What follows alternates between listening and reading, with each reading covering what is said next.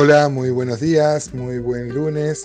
Como muchos de ustedes saben, mi nombre es Gustavo Sánchez y grabo estos audios desde Rosario con la sola intención de promover a la, mm, a, la vida devocional, a un mayor crecimiento, a maravillarnos en lo que la Biblia dice acerca de Jesús, su persona y su propósito. Si alguien quiere profundizar algún tema más o podemos servirle en, algún, en alguna medida, este, mi teléfono es más 549-3415-491-089. Una de las primeras cosas que yo aprendí cuando fui ganado para el Señor y entré en la vida de la iglesia es que el Evangelio no era para hacer política. Yo venía de, creer en la política y de descreer después en la política. Yo realmente creía que era posible la, utopía. La utopía fue un término que acuñó Tomás Moro en su famoso libro La isla de la utopía.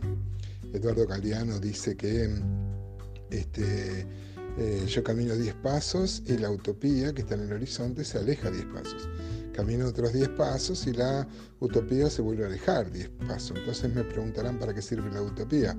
Para eso, para caminar. Hermosa expresión de Galeano.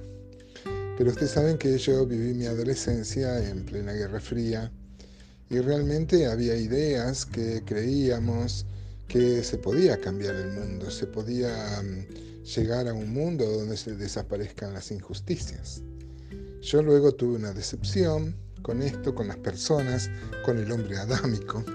Y fui ganado para el Señor, pero me maravilló que la Biblia habla de un tiempo futuro, la última dispensación, donde va a haber un reino verdaderamente justo. Y de eso nos habla el Salmo 72, el Salmo que vamos a considerar someramente como estamos haciendo estos, estos salmos, eh, la consideración de estos salmos Em, pero porque tiene una riqueza bárbara, porque es la oración. Primero es el último salmo del segundo libro. De, vieron que los salmos están divididos en libros, en cinco libros. Eh, con este salmo damos final al segundo libro. Encontramos una oración que escribe David para el reinado de su hijo Salomón. Pero como muchas veces pasa en los salmos, es un salmo mesiánico donde hay muchas cosas que no se cumplieron con Salomón, sino que en realidad proféticamente David está hablando de un reino futuro donde el mundo va a conocer un reinado justo. Y esto es lo esperanzado, esperanzador, que un día el mundo va a conocer un reinado realmente justo, porque quien se va a sentar en, en ese reino mundial va a ser la única persona ontológicamente eh, con los méritos para sentarse ahí. Un gobierno mundial, un gobierno que se describe en muchos pasajes del Antiguo Testamento. Dice la Biblia que va a durar mil años. Dice la Biblia que es un reino prometido a Israel, al rey David precisamente, pero que la iglesia va a reinar desde la Jerusalén celestial en este, en este, en este reino milenial donde se van a dar cumplimiento a todas las utopías. Va a ser un gobierno mundial verdaderamente de justicia y de paz. Así que justamente el Salmo 72 dice el reino de un rey justo. Dice, oh Dios, da tus juicios al rey y tu justicia al hijo del rey. Em, dice el versículo 2, Él juzgará a tu pueblo con justicia y a tus afligidos con juicio. Eh, bueno, los primeros versículos van a ser la oración de David por su hijo y por el reinado de su hijo. Y acá también tenemos una, una aplicación que podemos tomar para nuestra vida. Eh, yo no sé cuántos de los que escuchan estos audios tienen hijos, pero yo quisiera preguntarte con una mano en el corazón, hermano, ¿orás por tus hijos? Oras para que mm, Dios guíe las vidas de tus hijos. No solo uno debe enseñarles, sino debe orar por los hijos para que Dios los libre del mal, les prepare un compañero, una compañera, eh, si son solteros, y si no, igual si ya tienen familia, seguir orando por ellos, intercediendo por ellos.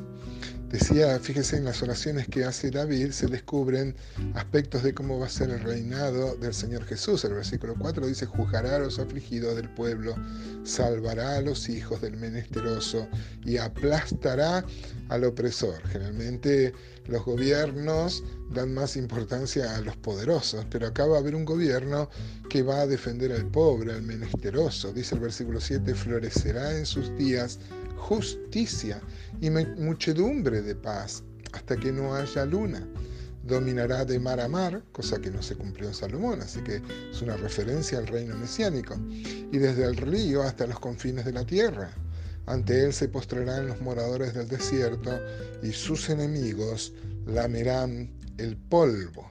Mira, un, reino verdaderamente justo, donde todos los reyes este, del mundo, quieran o no, este, van a tener que arrodillarse delante del Rey de Reyes, Señor de Señores, Jesucristo. Dice el versículo 11, todos los reyes se postrarán delante de Él, todas las naciones le servirán, porque Él librará al menesteroso que clamare, y al afligido que no tuviere quien le socorra, tendrá misericordia del pobre y del menesteroso, y salvará eh, la vida de los pobres. Mire qué esperanzador saber que un día va a haber un gobierno verdaderamente justo, donde no va a tener más...